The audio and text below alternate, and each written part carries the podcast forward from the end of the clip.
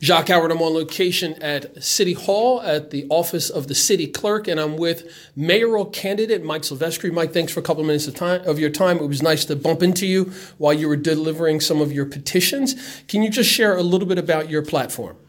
My platform is pretty much we have uh, not enough officers. We need to bring in more officers, and we need to get the money from the federal Department of Justice uh, that will grant the city of Trenton the money that we need to hire 100 officers each year for three years.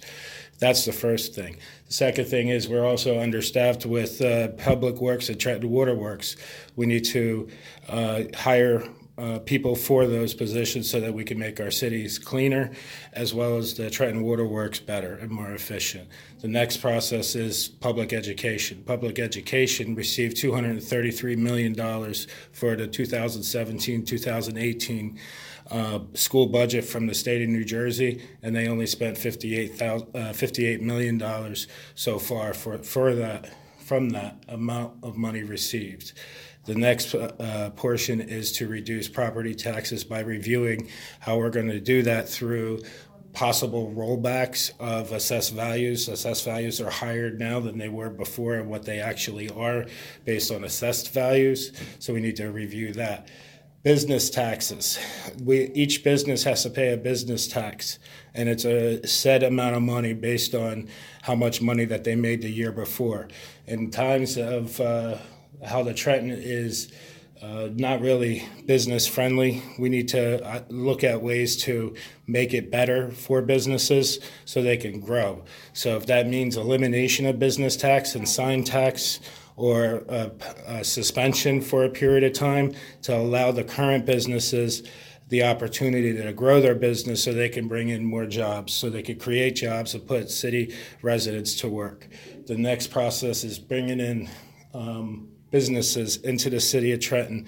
And the way that we need to do that is we need to make our streets safer, cleaner, uh, an education system so that we can attract companies into Trenton so they can bring their companies here so that this way we can um, better our, our city with more jobs. Mm-hmm. Now, um, you've run off a laundry list of things, and I think that most of the candidates would agree that they're all areas of concern in, places where we need to uh, improve. Um, could you talk about some of the positive things that you see happening in the city? As of right now, the positive things is uh, we do see a little bit of growth in certain areas. Housing market is, is certain areas of trend is rebounding um, with positive growth in uh, home values. Um, but as far as uh, education, the education is still lacking in public as well as uh, charter school education. It's lacking. Our police is uh, constantly being battled with uh, high levels of crime, drugs, and violence. Um, as far as the total numbers, uh,